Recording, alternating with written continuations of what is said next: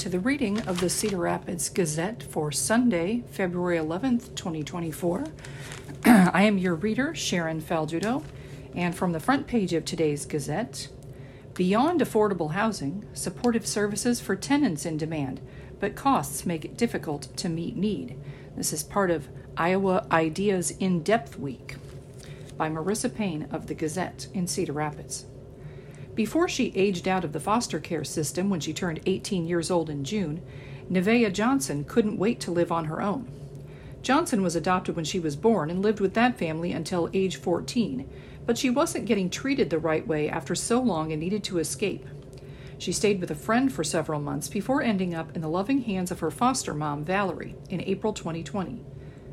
Valerie helped Johnson get her first car and job and taught her everything she needed to know about life. Preparing for her 18th birthday, she'd been looking for apartments and called Foundation 2 Crisis Service Hotline for help.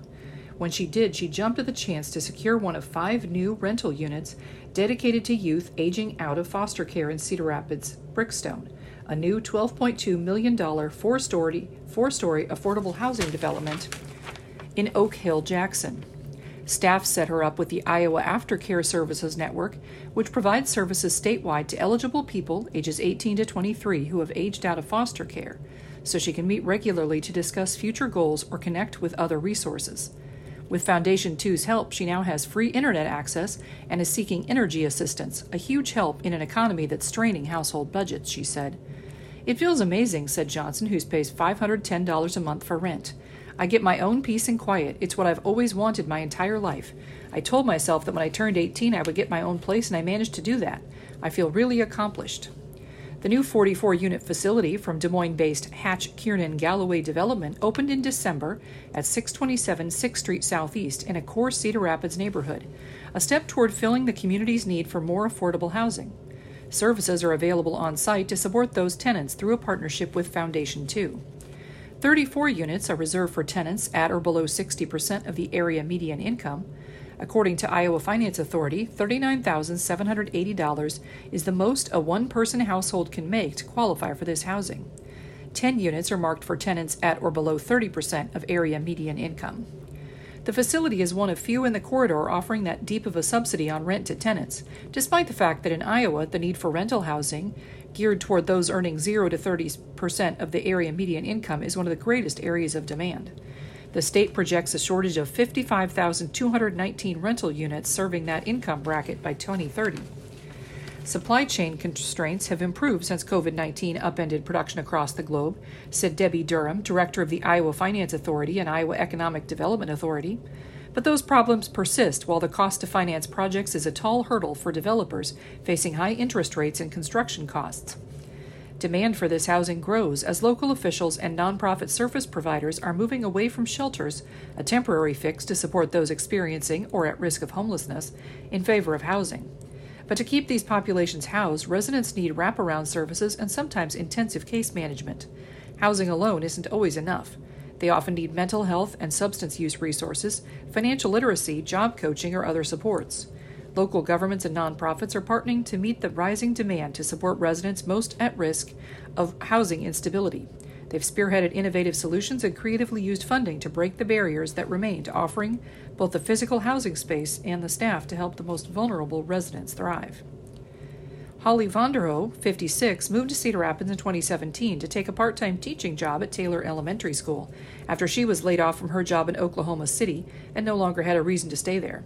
She was getting by with part-time work but had no full-time prospects.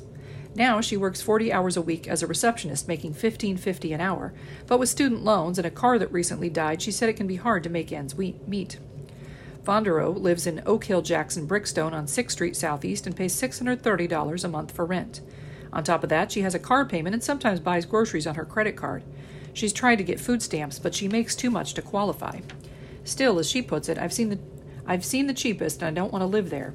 It's downtown, close to the things that are going on. When things are happening, different seasons, activities, you're right there, and it's nice to be part of it and not to be reminded you live in the poor neighborhood. People don't know that, Vonderho said of Brickstone. As much as she appreciates the quality of her own home, she wonders why there aren't more truly affordable places to live in the area. Oftentimes, there's a common pool of large developers, usually from out of state, and sometimes local nonprofit developers who are financially able to be these facilities. said Ellen McCabe, Executive Director of the Housing Trust Fund of Johnson County. When new entities try to pursue a project, she said, they typically are surprised by how hard it can be because you must layer many different sources of funding. Even the most subsidized housing, if the developer successfully cobbles together funding, doesn't always come with the needed services to help tenants, McCabe said. It's especially hard for developers to make these facilities pencil out with the rising costs of labor and materials, along with high interest rates and land prices. It really does take the community and the state to partner with developers to make these projects cash flow at the end of the day and keep the rent at a level that families and individuals can afford, Durham said. Also from the front page, Science of Reading Bill aims to boost literacy. Reynolds pushes new guidelines for teachers, by Tom Barton of the Gazette Des Moines Bureau. Iowa elementary school teachers would be required to teach literacy using the techniques commonly known as the science of reading under legislation being advanced by Iowa lawmakers. Iowa Governor Kim Reynolds, in her annual Condition of the State address last month, said Iowa needs to increase reading outcomes for elementary students. Last year, the Iowa Statewide Assessment of Student Progress reported 34% of third graders were not yet proficient in language and writing skills, with 56% qualifying as proficient and 10% as advanced.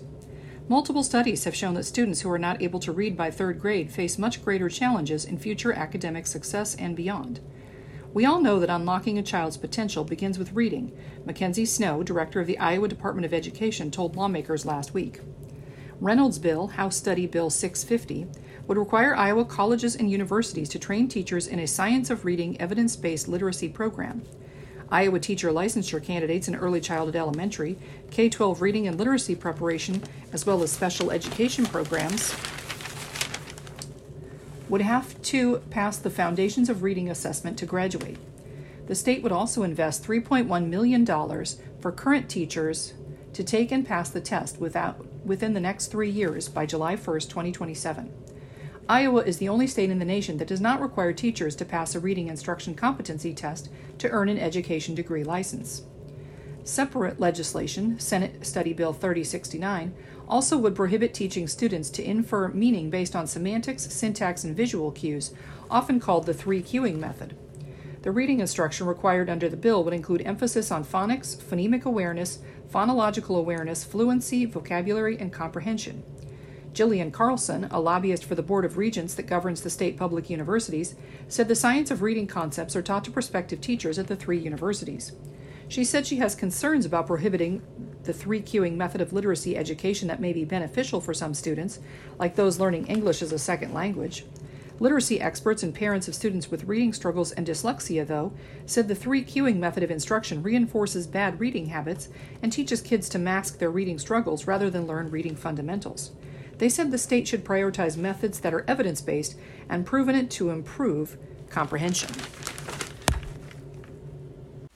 And from inside the Gazette front page, the Gazette staff wins 40 awards in an annual statewide contest by the Gazette. The Gazette staff was honored with general excellence among the state's largest multi-day papers and 39 other awards during the annual Iowa Newspaper Association convention. The awards were presented during a banquet Thursday in Des Moines.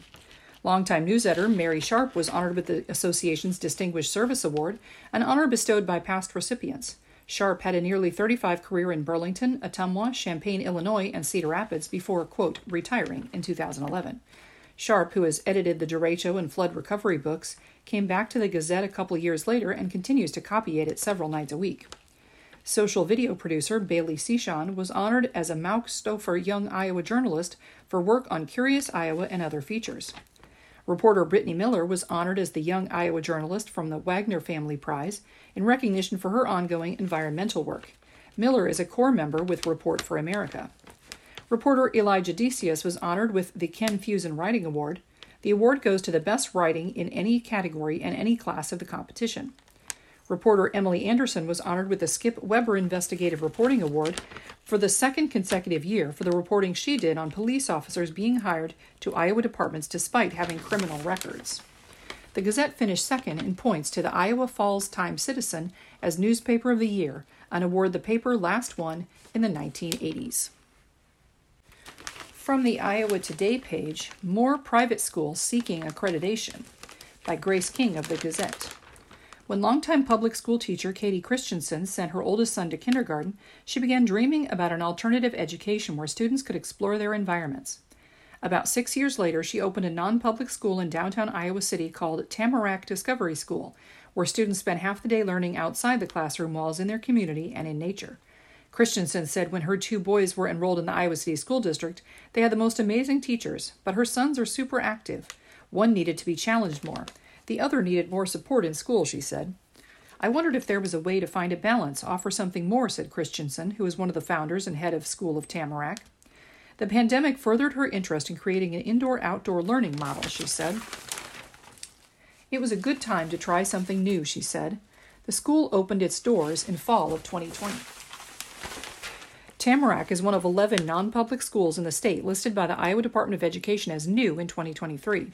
While some schools, such as Tamarack, have been open for years or even decades, they still are listed as new because they are pursuing accreditation for the first time, said Heather Doe, spokeswoman for the Education Department. Accreditation gives non-public schools eligibility for the families they serve to apply for education savings accounts, taxpayer-funded financial assistance to attend a private K-12 school. The 23-24 school year is the first year families have had that option. While it takes about 3 years for the accreditation process to be completed, families with students accepted at those schools may be eligible now for the education savings accounts, although there are income requirements until the program is fully phased in. About 16,700 students across the state used an education savings account, currently worth $7,598 annually, at a private school as of the October 1st certified enrollment date, costing the state an estimated $127.3 million in the first year. There are 36,195 Iowa students enrolled in non-public schools. Christensen said she hopes to someday bring the indoor-outdoor classroom model to public schools to give all students the opportunity to learn this way. But in the meantime, families having access to public funds to attend non-public schools has increased the socioeconomic diversity of students at Tamarack. We're reaching kids who wouldn't otherwise have this opportunity, she said.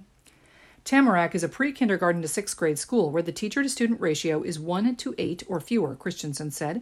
There are about 60 students currently enrolled. At one of Tamarack's two campuses, on 3 acres of land in North Liberty it was given stewardship of by the owners, students learn to identify trees and birds, track animal prints, and learn about stewardship of the earth. Christensen sees students building self-esteem, growing physically stronger, working collaboratively and creatively, and taking ownership of their own learning, she said. Other non-public schools listed as new by the state simply changed addresses, Doe said. Because of that change, the school was assigned a new building number in the state system. Building numbers are unique identifier codes the Iowa Department of Education uses to identify buildings. Tri-State Christian School, for example, which opened in Dubuque in 2018, completed construction of a second campus in August 2023, triggering the state listing it as new. Jordahl Academy, which moved from the BCLUW Community School District area in Conrad to Norwalk, also was listed as new because of the change, Doe said. Non-public schools have two options for accreditation in Iowa: general accreditation by the state through a comprehensive site visit, or independent accreditation through a state-approved independent accrediting agency. State-approved independent accrediting agencies include the Association of Christian Schools International, Christian Schools International, Independent Schools Association of the Central States, the National Lutheran School Accreditation American, and American Montessori Society, for example. Turning to the week in Iowa, a recap of news from across the state. Under the heading In the News, bill defines man and woman. Iowa Republican lawmakers advanced a bill this past week that would define man and woman in a state law and require transgender Iowans to note both their pre- and post-transition genders on some legal documents. Activists stomped, shouted, and chanted outside a committee room Tuesday in vehement opposition to the proposal by Iowa Governor Kim Reynolds that they say would erase transgender Iowans from state code. The bill would allow state agencies and centers to use a person's biological sex to determine services and accommodations. Reynolds said last week it was necessary to protect women's spaces. There will be a public hearing on the bill Monday. Cannabis regulations floated. Iowa GOP lawmakers moved a bill to give the state more oversight over consumable hemp products or cannabis products derived from hemp. The products, which are legal under federal legislation, can have psychoactive effects similar to traditional marijuana. The bill would allow state regulators to set a potency cap on products sold in the state. Teamsters threaten strikes. A Teamsters union in Iowa is calling for rolling strikes across the state in response to a bill that would put more regulations on public employee unions in Iowa and require a public employer to submit a list of employees to state regulators. Teamsters 238 Principal Officer Jesse Case said the bill would effectively end all public sector unions in the state of Iowa. Cities could have more control over libraries. A proposal to give city councils more authority over public libraries would bring partisan political decision-making into library operations, including book selection. Dozens of public library officials and supporters warned state lawmakers Thursday at the Iowa Capitol. The legislator who managed the bill during Thursday's hearing said his goal is not to address the selection of books, but instead to provide elected local officials with more authority over the spending of taxpayer dollars. The bill would eliminate the requirement that a city's voters approve any proposal to alter the composition, manner of selection or change of a library board, or its replacement. Instead, a city council would be able to hire a library director and use library funds for library projects and initiatives by passing an ordinance without voter approval. Lawmakers proposed tuition limits. Iowa House Republicans and Democrats proposed dueling legislation to try to limit tuition costs in the state last week. Republicans want to cap the annual increase in tuition at 3%, while the Democrats' bill proposes a statewide freeze on tuition costs. Bill would allow state-level immigration enforcement. State courts would be permitted to order the deportation of undocumented immigrants arrested in Iowa, and local officials would be given legal immunity when assisting in immigration enforcement measures under a bill advanced in the Iowa Senate. The bill would create a state crime for migrants who enter or re-enter the state illegally from another country and would give Iowa law enforcement authority to arrest undocumented immigrants in the state. Under the heading, They Said, specifically in the last election, I think we saw a lot of party-affiliated people get involved in a space that we've not seen them get involved in. And so when you begin to down this pathway, we need to have a conversation. Is this the direction we're going? Representative Brooke Bowden, Republican Indianola, on a bill to make local elections partisan. And our town has fewer than 500 people, so I come from a very rural area. This bill is a train wreck.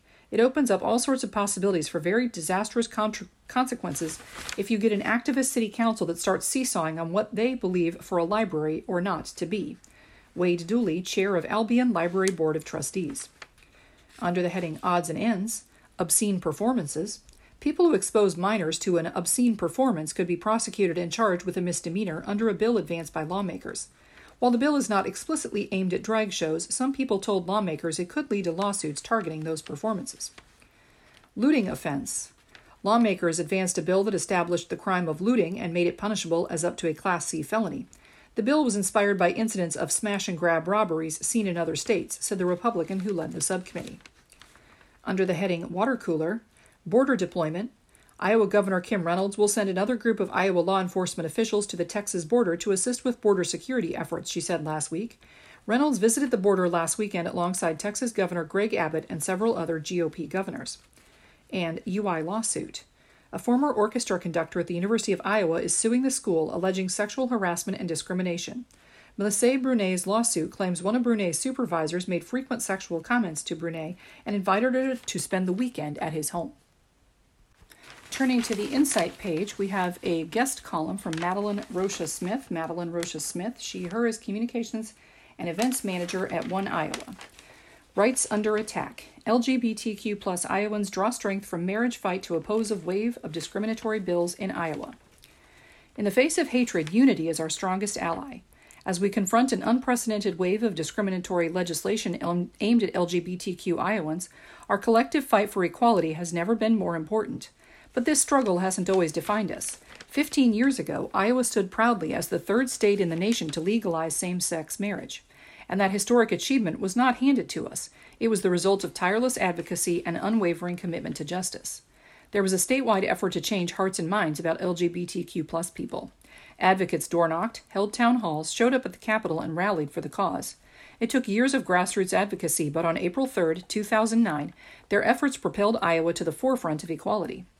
Fast forward to the present, and we find ourselves bombarded with over 40 proposed bills designed to strip away civil rights, marginalize LGBTQ plus Iowans, and weaponize religion to justify discrimination. Notably, this unprecedented wave of legislation disproportionately targets transgender Iowans, with a glaring emphasis on transgender youth. HSB 649 would issue special driver's licenses and birth certificates to transgender Iowans that indicate their transgender status. HF 2082, would remove gender identity as a protected class from the Iowa Civil Rights Act. HSB 588 would narrowly define the term woman to attempt to exclude transgender, intersex, and other women that they assume do not fit their vague definition. SF 2037 would prevent cities and counties from restricting conversion therapy. HF 2060 would prevent gender-neutral language from being taught in certain world language courses. SF 2055 would prevent transgender Iowans from using the appropriate restrooms. SF 2129 would annul same-sex marriage at the federal level. It's become abundantly clear that Governor Kim Reynolds and Republicans at the Capitol have a strategic tactic to wear us down and make us lose hope. But we can't afford to waver, not now, not ever. We must draw strength from our legacy of resilience and channel the spirit of the advocates and allies who bravely fought 15 years ago for marriage equality. Our history shows us that when a collective movement for equality unites, anything is possible. Our action today will shape the future for generations to come. I know this is true because I am a direct recipient of the privileges afforded to me by the grassroots advocates that came before me. Everyone has a stake in ensuring Iowa's legacy of equality, justice, and dignity for all. So show up at the Capitol, attend a One Iowa rally, have hard conversations with your friends and family. It's not enough to complain at the water cooler about how far right Iowa has gone. We need you to take action. They may attempt to erase our hard-fought progress, but they cannot erase Iowa's history or our ability to shape our future. What once defined us can resurface again. Althea Cole writes in her To a Candid World column, "With disaster averted, protesters get slap on the wrist." On the morning of Tuesday, February 6th, an account on X bearing the name Izzy Nation posted a picture of a young transgender woman taking a selfie in front of a bathroom mirror while dressed in professional attire. The post was captioned, "Dog, look at my defendant, she's going to prison." Later that morning, while wearing the same outfit, the person in that photo, Izzy Kippis, went on trial for charges stemming from an act committed when conservative commentator and provocateur Matt Walsh appeared at the University of Iowa on the evening of April 19, 2023. Walsh spoke to a capacity crowd at the Iowa Memorial Union after an afternoon screening of his documentary, What is a Woman? Kippis and co-defendant Elizabeth Jorgensen, also a transgender woman, were charged with criminal mischief in the fifth degree and disorderly conduct for dropping a large quantity of marbles on a hard floor at the top of the staircase near a major point of entry into the IMU building, which caused a significant safety hazard to hundreds of people nearby. Like two halves of a pecan, Kippis and Jorgensen are nuts from the same shell. They reside together in Iowa City, which made them easier for police to identify and locate. They protest the things leftists like to protest together. They committed their devious act together, and being represented already by the same criminal defense attorney, they went on trial together for the identical charges of disorderly conduct and criminal mischief in the fifth degree.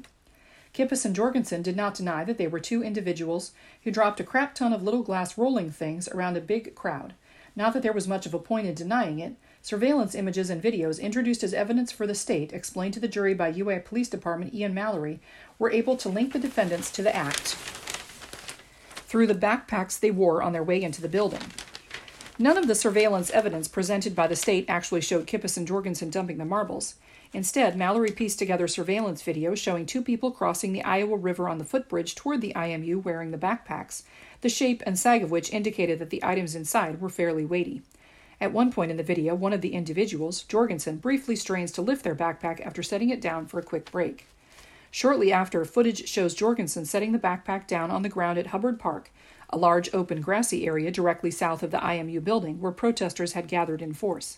After setting down the backpack, Jorgensen walks around the IMU building, testing several doors from the exterior. Some were locked. Police had observed some concerning info on social media before the event about potential security issues. As a result, officials had planned several measures in advance, including controlling building access so event-goers could only enter through certain doors. After Jorgensen returned to the park and picked up the backpack that had been set down minutes earlier, security footage shows that both individuals entered the IMU with their backpacks through one of the few accessible entrances. Minutes later, the marbles were dumped and spotted by on-site police officer Sarah Sand, who couldn't make out the identities of the culprits before they left, but found the backpacks they left behind, both with marbles still inside. Leaving the backpacks for police to find turned out to be perhaps the second biggest mistake Kippis and Jorgensen made that evening. The unique color and pattern of one of them led police to the roommate radicals, who were spotted leaving the IMU without the backpacks they'd worn into the building, on timestamp footage that lines up with the marble dropping. It almost seems surprising that two people with their intellect and education, Jorgensen, 27, is a software engineer and Kippis, 26, is a cancer researcher, would make such a silly error. But apparently there's no time to effectively plan devious acts when evil fascist bigots like Matt Walsh are on your turf, and other evil fascist bigots need to be punished for wanting to hear his remarks. Things got dicey for a bit there. The UI student organization hosting Walsh, Young Americans for Freedom, had not charged money for the tickets. The organization's national sponsor requires that events be free and open to the public in order to sponsor speaking fees. They also had not capped the number of tickets to be obtained by interested event-goers. Mallory estimated that tickets were over-dispersed by an amount perhaps double the capacity of the IMU main lounge, the largest gathering area in the building where Walsh's speech was given. That amounted to a very large number of intended event-goers who were not granted access to the event. They had been waiting in a long and very large line next to a second long and very large line of loudly chanting protesters. The two sides were separated only by about 5 feet and a line of stanchions, standing posts with ropes connected between them to help control crowds, that were hastily set up to encourage some well-advised distance. It doesn't take much for a group of neon-haired oddballs shouting "F.U. fascist" at a group of disgusted conservatives to quickly devolve into a melee. Somewhere down in hell, Franco and Mussolini are laughing at these goofballs' understanding of fascism. But when told by police that they would absolutely not be getting into the event, some event-goers turned around to discover a flood of marbles rolling around on the floor, separating them from the door through which they'd entered earlier and through which they intended to leave right then. "I think I wrote WTF next to my notes," said Mallory, who testified for the state at the Little Miss Marxist trial last week. Several police officers already on site for event security were needed to clear the area. "A decision was made to close the south entrance," said Mallory, as by that point it was basically unusable. Were any of the event-goers or protesters to have scaled the marbles only to slip and fall, the amount of chaos and calamity that could have ensued cannot be overstated. Furthermore, were people to have experienced serious injury from slipping on the marbles and falling, Kippis and Jorgensen's legal liability, of course they still would have been caught, could have been significantly more severe.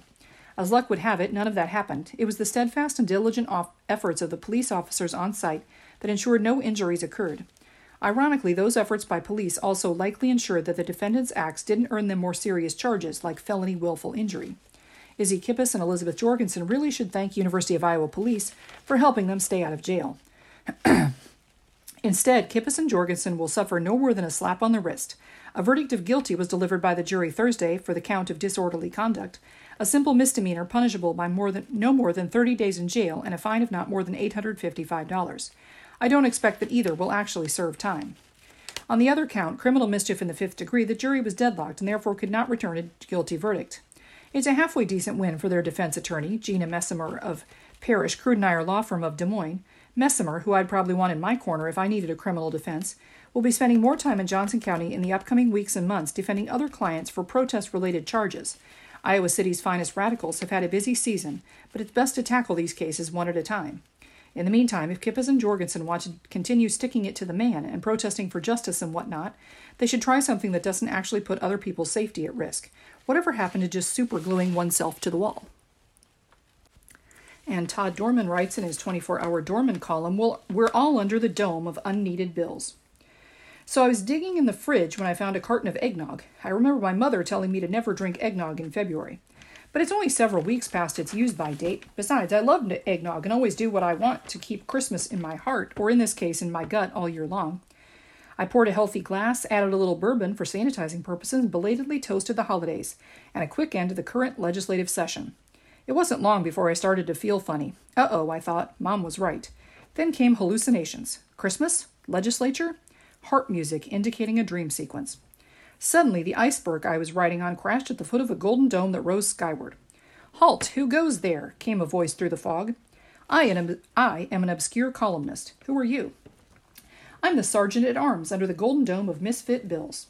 'So what's your name, sergeant?' 'That's just it. My name is Corporal. It's all wrong. That's why I work under the dome of misfit bills. I'm a misfit.' Cue the music.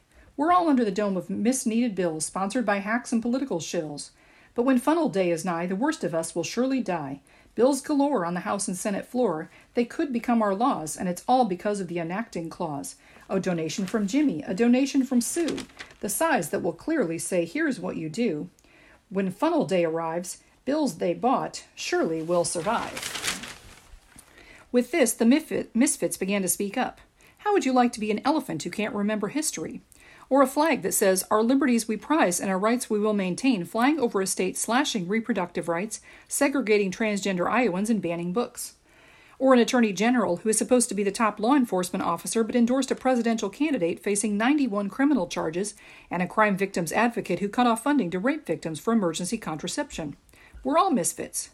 How would you like to be a public library bill that harms public libraries?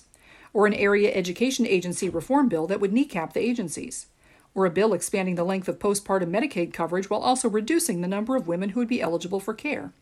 Or a school safety bill that lets teachers carry guns that shoot real bullets, not jelly? How about being a fish that flies because I can't survive in Iowa's polluted water? Or a beach where no one can swim? Hi, I'm the hemp products regulation bill that would take away one more thing that makes living here bearable. We're all misfits, and that's being charitable. Music again, please. So we're under a dome of unneeded bills filed by nutjobs who really are shrill. When funnel day is near, it would be wonderful, wonderful, wonderful, wonderful if we would all disappear. Hey, Corporal, who is that flying over us with a big sled full of gifts? That's the governor. She's headed to a big party on Hog Barren Island. It figures. More harp music as obscure columnist awakens. Wow, that was some hallucination. Maybe I'll have one more eggnog just to see how it ends. Happy Funnel Week to all who celebrate.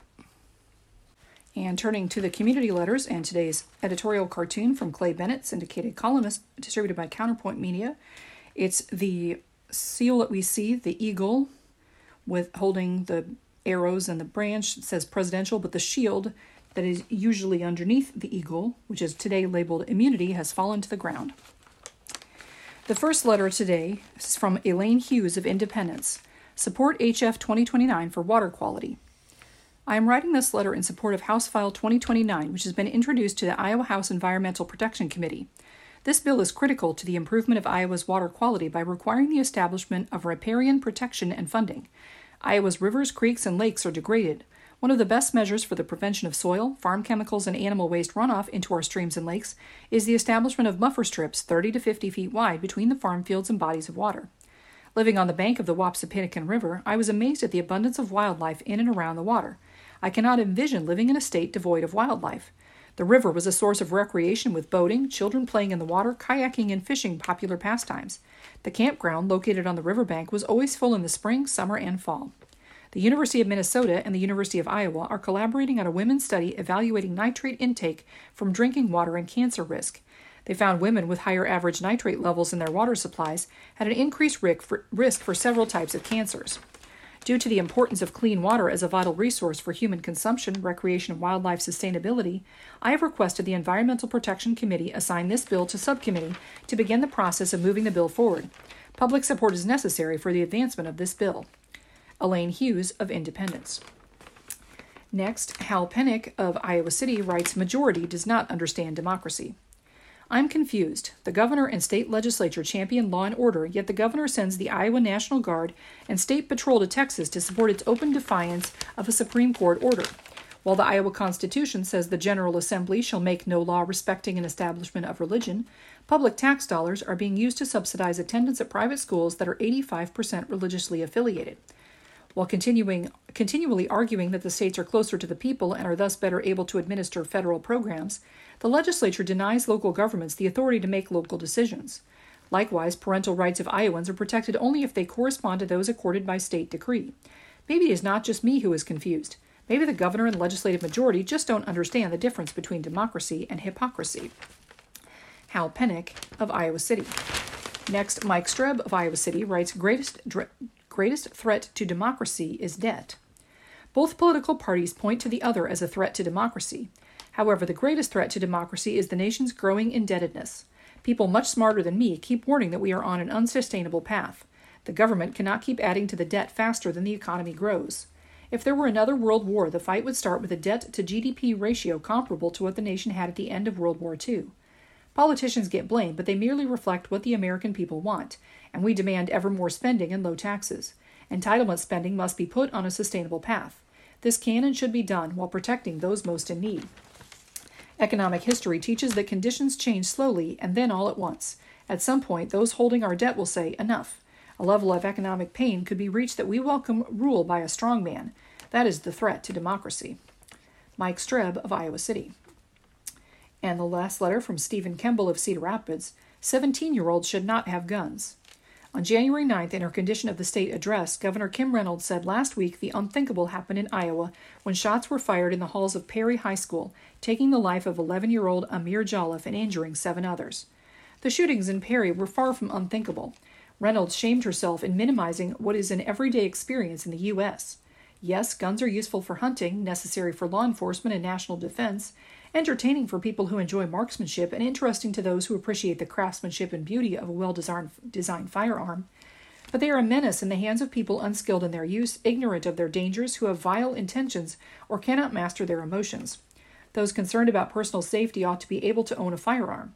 If they have the practical knowledge of their dangers, the training to use them safely, and the good intent to never use them purely to punish or injure others. The Constitution's Second Amendment speaks of guns for a well-regulated militia. It didn't mean that everyone, especially 17-year-olds, ought to have a gun to use however they wish. To heck with Reynolds and others who lack the good intent or character to safely, reasonably regulate the sale and use of firearms to anyone, simply because they want one. Stephen Kimball of Cedar Rapids. And some quotes of the week. First, Representative Steve Holt, Republican Denison, advocating new limits on consumable hemp products. Representative Holt says, "So it's sort of the wild, wild west out here in a lot of ways, with THC-infused drinks being able to be served to minors, a lot of other things going on that are not acceptable."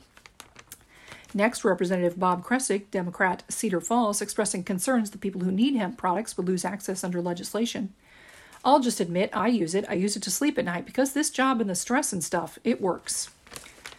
Next, Representative Josh Turek, Democrat, Council Bluffs, opposing a bill that would pay bounties for raccoon tails. Representative Turek says, "In a state where we're defunding water quality sensors, it's fiscally irresponsible to put any sort of appropriation on something like this. This is what people get frustrated about with national level. In the state level is us putting funding toward this and not addressing larger issues." Next, Matt Rollinger, in a letter announcing his resignation from the Linn Mar School Board, says, "I can only apologize to them for not being able to complete my term on the board. The position has allowed me to gain substantial knowledge, and I hope to continue to serve my community in other capacities in the future." And finally, Governor Kim Reynolds, in a statement after the death of former Iowa Secretary of Agriculture Bill Northey, "Bill was a great leader whose work ethic and passion for Iowa agriculture was unmatched." You are listening to the reading of the Cedar Rapids Gazette for Sunday, February 11th, 2024 on the Iowa Radio Reading Information Service. I'm your reader, Sharon Falduto, and we turn to today's obituaries. We have 2 other notices. From Center Point, Walter Cook, age 87, died February 7th. Murdoch Funeral Home and Cremation Service of Center Point, handling arrangements. And Daisy Beebe, age 86, of Marengo, died February 8th. Murdoch Funeral Home and Cremation Service of Marion, assisting the family. Dale Gerst, age 93, of Anamosa, died January 31st at the Anamosa Care Center. Funeral services will be 10:30 a.m. Tuesday, February 13th at St. Paul Lutheran Church, Anamosa. Reverend Rodney Bloom will officiate. Burial will be in Riverside Cemetery. Friends may call from 8:30 a.m. to the time of service at the church. Dale was employed in a variety of jobs. He worked for the Jones County Road Department, drove dairy and feed trucks, and worked at the Anamosa Reformatory. He also owned and operated the Gerst Farmers Market with his wife. Dale also drove the special needs school bus for 22 years. Robert Robertson Sr., known as Bob, of Middle Amana, age 84, passed away February 6th at Mercy Medical Center in Cedar Rapids. A visitation will be held Saturday, February 17th from 1 to 3 p.m. with sharing of memories beginning at 3 p.m. at the Cedar Memorial Park Chapel Stateroom. Bob proudly served in the United States Air Force for over 25 years. Wilbert R. Bain, Jr., known as Bill of Cedar Rapids, passed away January 7th at Cottage Grove Place in Cedar Rapids. He was an Air Force reservist and retired as a technical writer for Rockwell Collins. He enjoyed boating, woodworking, photography, and traveling. A celebration of life gathering will be held at 3 p.m. Sunday, February 25th at Granite City, 4755 First Avenue Southeast in Cedar Rapids. Nancy Ng Peterson Snyder, age 85, of Cedar Rapids, passed away peacefully on January 31st, surrounded by her loving family. A memorial service will be held 11 a.m. Saturday, February 24th, at Cedar Memorial Chapel of Memories, 4200 First Avenue Northeast in Cedar Rapids. The burial will be at Cedar Memorial Park Cemetery. A visitation luncheon will follow.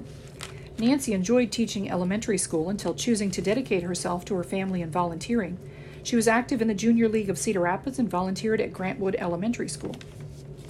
Nancy filled every room with light, life, and laughter. She was the gracious host of countless parties at her home. She was the cool mom that her kids' friends wanted to visit. She was the thoughtful neighbor who always checked in. She seemed to know people wherever she met, so a trip to Lowe's could take hours when she ran into an old friend or made a new friend of the salesperson. At the family cabin in Troy Mills, she was voted Queen of the Boat Parade by her river neighbors. Beverly Ann Benifer, RN, BSN, MA, FAAN, died February 3rd at John Knox Village, Westlake, Texas. She lived life with vigor and enthusiasm.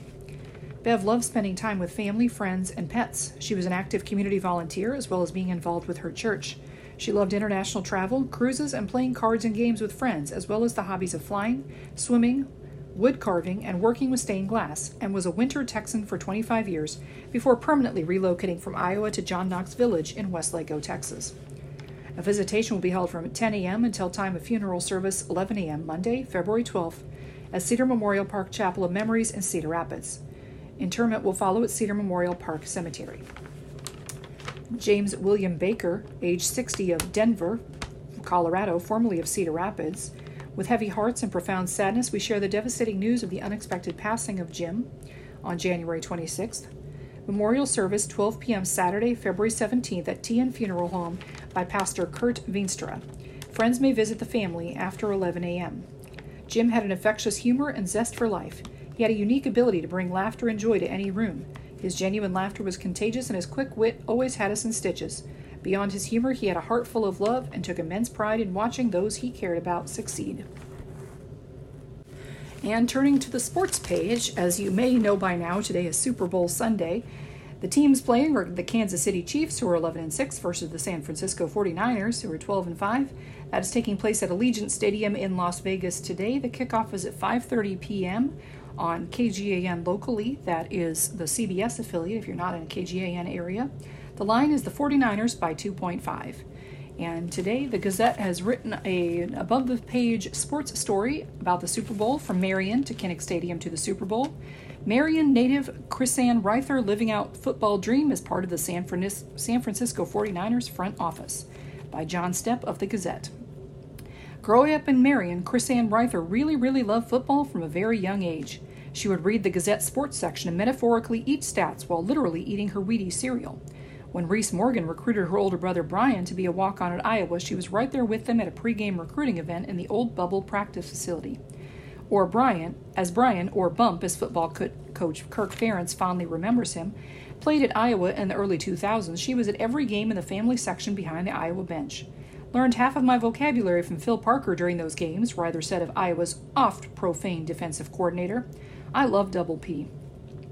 The football-loving kid from Marion, roughly 2 decades later, now has a chance to soon don a Super Bowl ring, since she works in the San Francisco 49ers front office.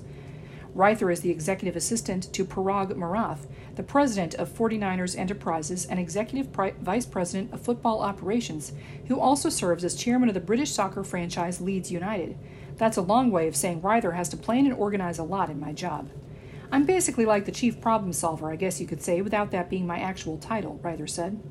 Reither wakes up at 5:30 a.m., goes to bed about 8 p.m., and her phone, for better or for worse, is attached to my body for everything in between. She even has her morning workout and breakfast at the team facility. This is such a competitive business, Reither said. We all have one goal. When it comes down to it, though, we're dipping our toe into a whole bunch of different things with the 49ers.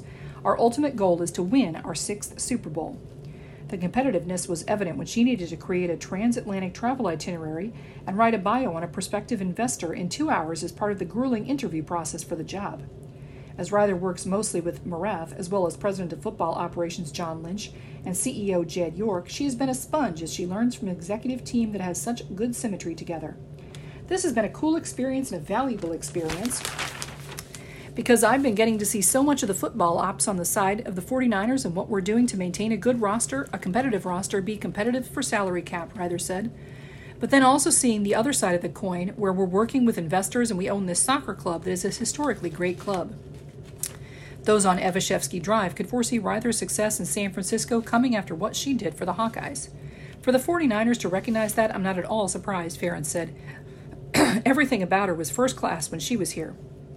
She spent 5 seasons with the Hawkeyes as the recruiting operations and special event coordinator, which were some of the best years of my life. Scott Southmaid, Iowa's football director of player personnel, described Ryther as really a go-getter.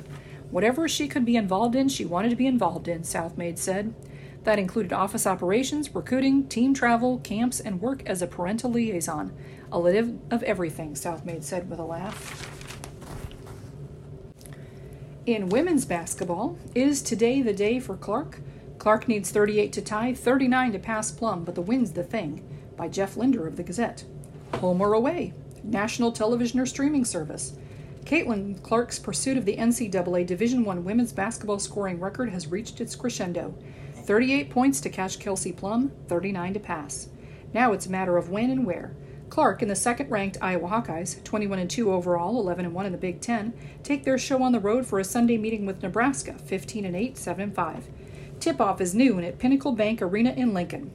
Our number one priority will be to win the game, Iowa coach Lisa Bluter said after the Hawkeyes' 111-93 win over Penn State on Thursday.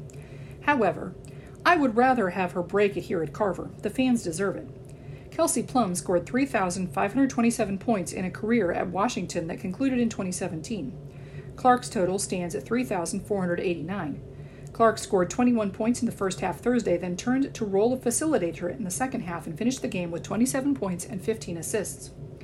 The night instead belonged to Hannah Stolke, who smashed her career high with 47 points, also setting a Carver record, women's or men's.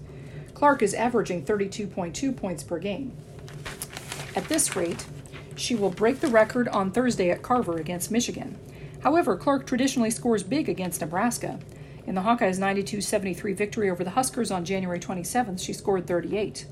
Clark was not made available to local media post-game Thursday. However, she did agree to speak with several national writers at Carver and said, "Honestly, I don't feel that much pressure. It's just a matter of when it's going to happen, whether it's back home against Michigan or the next game on the road.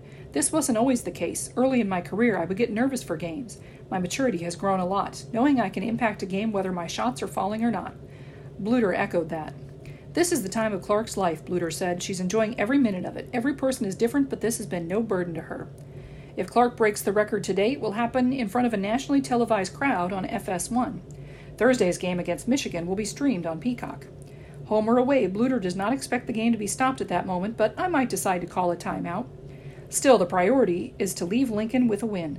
A record, even one of this magnitude, would seem hollow in a loss, especially with the Hawkeyes tied with Ohio State for the Big Ten lead with 6 games to go. Iowa has won 9 straight against Nebraska. The Huskers have been a mystery this season, and a microcosm of that came in the last 2 games. Last Saturday, lowly Rutgers went to Lincoln and earned its first Big Ten win of the season, 71-70. 3 days later, the Huskers got a quality road win against Michigan, 65-59. They're up and they're down, and they're smack dab on the NCAA bubble. Raining on Iowa's and Clark's parade Sunday certainly would enhance their resume. In boys' state swimming meet, Polyak closes career with 2 more titles. West set standard in 200 medley relay by Mike Condon, correspondent. The plan worked out perfectly for Joe Polyak. In his 4th year of swimming at the state meet, the Iowa City High senior knew what to expect. He also knew the preliminary numbers did not tell the entire story. "The 4th time around, I built a little confidence," he said with a smile. "I wasn't fully tapered for district, and I really didn't rest until this week." Polyak capped a brilliant prep career by defending his title in the 200-yard individual medley, winning in 1:46:35, 5 seconds ahead of runner-up Dylan Nelson of West Des Moines Valley. He backed that up by taking the 100 breaststroke title in 53.42 seconds. In most years, that performance would have likely been worthy of the swimmer of the meet honor, but that went to his iFly Club teammate Owen Giles of Pleasant Valley, who set state records in winning the 100 freestyle and the 100 backstroke, along with being a part of 2 relay wins for the Spartans. "That speaks to the level of talent in this meet," Polyak said. "Nothing today was easy, and that shows how good the swimming is here in Iowa." In the team race, West Des Moines Valley came away with the title, scoring 235 points. Waukee was second, 219.5, and Linmar had the best finish in school history, taking third with 187.5 points. Iowa City West was fifth, 168. The next stop for Polyak will be a collegiate career at Minnesota. His final event as a prep was something he will always remember. "It worked out great," he said. "I have a couple of club meets after. This was a great first step. I was really hoping to get a couple of state records, but that doesn't take anything away from the experience." All right, as I said earlier, today is in fact Super Bowl Sunday. Closer look at today's game. The teams are, of course, the San Francisco 49ers and the Kansas City Chiefs taking place at Allegiant Stadium in Las Vegas at 5:30 p.m. on your CBS affiliate. This, against the spread, we have 49ers 9-9-1 and Chiefs 13-7. The last meeting was the Chiefs beating the 49ers 44-23 on October 23rd, 2022 in Santa Clara, California. And in the last game, the 49ers beat the Lions 34-31 and the Chiefs beat the Ravens 17-10. Here are some 49ers to watch. Quarterback Brock Purdy, the third youngest quarterback ever to start a Super Bowl, the 24-year-old Purdy can cap a remarkable rise from final pick of the 2022 draft to champion in less than 2 years. Purdy struggled in the rain in the divisional round against Green Bay and for the first half in the conference championship game against Detroit, but he has led back-to-back comeback wins. He has thrown for 519 yards and 2 TDs with one in this postseason. And Chiefs to watch, quarterback Patrick Mahomes. He can further cement his legacy as one of the greatest players in NFL history with his third Lombardi in his first 6 seasons as a starter, and perhaps even capture a third Super Bowl MVP to go with it. Mahomes sacrificed stats for wins most of the season, relying on the league's number 2 ranked defense while the Kansas City offense was scuffling. But he's been excelling in the playoffs, throwing for 528 yards and 5 TDs with no interceptions. A key matchup, San Francisco DE Nick Bosa versus Kansas City offensive tackles. Bosa had 2 sacks in the NFC title game to give him a franchise record 10 in his postseason career. If Bosa can't get to Mahomes, he might be able to draw holding calls against one of the most penalty-prone units in the league. The Chiefs have been called for offensive holding a league-high 36 times in the regular season and playoffs. RT Jawan Taylor is tied for the most with 8, and LT Donovan Smith has 4. And we end with stats and stuff. San Francisco is making its 8th Super Bowl appearance, tied for second most ever, and is seeking its record-tying 6th championship. The 49ers lost their 2 previous trips in 2019 and 2012 seasons and haven't won it all since 1994. San Francisco's 38 playoff wins are the most in NFL history. The 49ers are the 8th team to reach the Super Bowl after overcoming a second-half deficit in a divisional round and the conference championship game. 4 of the previous 7 won it all. Niners coach Kyle Shanahan is 8-3 in the playoffs, tied for second-best winning percentage for any coach with at least 10 games. San Francisco allowed 318 yards rushing the past 2 games, the most ever in the divisional round and conference championship game for a Super Bowl that reached the Super Bowl. And Purdy's 4 playoff wins are one shy of Ben Roethlisberger's record for the most in a player's first 2 seasons. And I personally am rooting for commercials and snacks and maybe seeing Taylor Swift. And finally today, the Time Machine, a look back at the people, places, and events in eastern Iowa. Sky Patrol, Cedar Rapids Police City from Air for 35 years, by Diane Fannin Langton, correspondent. Many Cedar Rapidians remember the sound of helicopter rotors overhead and the bright spotlight that searched for lawbreakers during the 35 years that the Cedar Rapids Air Force patrolled the city skies. The use of helicopters in city law enforcement started in February 1972 when Cedar Rapids acquired a surplus National Guard OH-23C helicopter for $200, the cost of the paperwork. The 3-passenger machine had cost the government about $52,000 when it was new, according to Mayor Don Caney. Caney listed a number of uses for the helicopter: search and rescue, traffic control, high-speed pursuit, emergency medical transportation, and assistance in natural disasters, among others. The chopper was given to Linn County Civil Defense Agency and delivered to the Cedar Rapids Municipal Airport on March 23, 1972. 4 months later, Linn County Civil Defense Director Bill Bjornson said 2 more surplus military helicopters and surplus parts had been donated to the agency by the Federal General Services Administration. The city had 1 mechanic to work on the choppers and 2 civil defense pilots who were qualified to fly them. The city issued special permits to use the helicopters in September 1972. A news story reported public reaction to the city's new acquisition, saying the choppers have been effectively dubbed the Cedar Rapids Air Force, Caney's Copters, and probably even harsher names. Caney's response: they're tools, and valuable tools, just like squad cars or fire engines. If they save just 1 life or help prevent 1 major crime, they'll be worth it, and people will see how important they are. The helicopters already had been used to search for a drowning victim and for missing persons.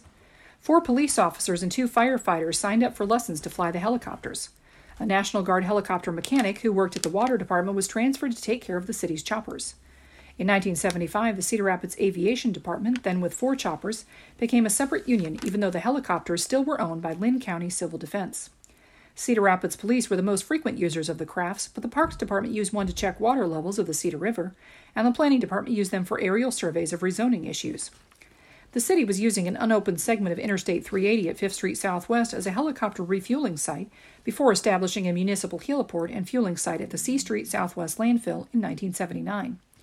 The Time Check St. Patrick's neighborhood donated a 58 by 63-foot Quonset hut for use as a hangar. Members of the Iron Workers Local 89 Union dismantled the hut in 2 days to ready it for moving from J Avenue Northwest to the landfill. But when the moving day arrived, the dirt road leading to the site was impassable. Several quarries were called, and by that afternoon, more than 600 tons of gravel had been spread on the road. The Quonset was reassembled in 4 days on a concrete base. After 24 years of operation, the aviation department had 6 helicopters and 2 airplanes, and its first crash. In August 1996, a police helicopter crash-landed in a residential area. Pilot Kevin Mason reported he'd heard the engine stall and was able to guide the craft away from a tree and a house. 1 blade of the Hughes 269 was broken and 2 were bent in the crash. The Jaws of Life was used to extract the injured pilot from the wreckage. The cause of the crash was not determined. Another crash happened again in June 1997 when 2 pilot officers were injured in a crash shortly after takeoff when the helicopter hit a power line. Police Chief Gary Hinsman in October 1985 announced he was moving the helicopter patrol to round-the-clock duty. 3 days later, the chief was reportedly flying high when the helicopter's pilot spotted a burglar who just robbed a pharmacy on Johnson Avenue Northwest and pinpointed him with a spotlight. Noted Assistant Police Chief Jim Barnes, "It's got to be a sick feeling for a guy who hears that helicopter and then sees that light coming at him." The police helicopter program ended in January 2007 when City Manager Jim Prosser recommended cutting it to save money. The City Council agreed. By then, the service was down to 2 helicopters. In April 2007, the city put its helicopters and equipment up for sale, netting $860,182. And that brings me to the end of reading the Cedar Rapids Gazette for Sunday, February 11th, 2024, on the Iowa Radio Reading Information Service. I have been your reader, Sharon Falduto, reading to you from Coralville. Remember that you can access a recording of this or any other Iris recording at any time on our website, iowaradioreading.org. I hope your team wins today, and thank you for listening.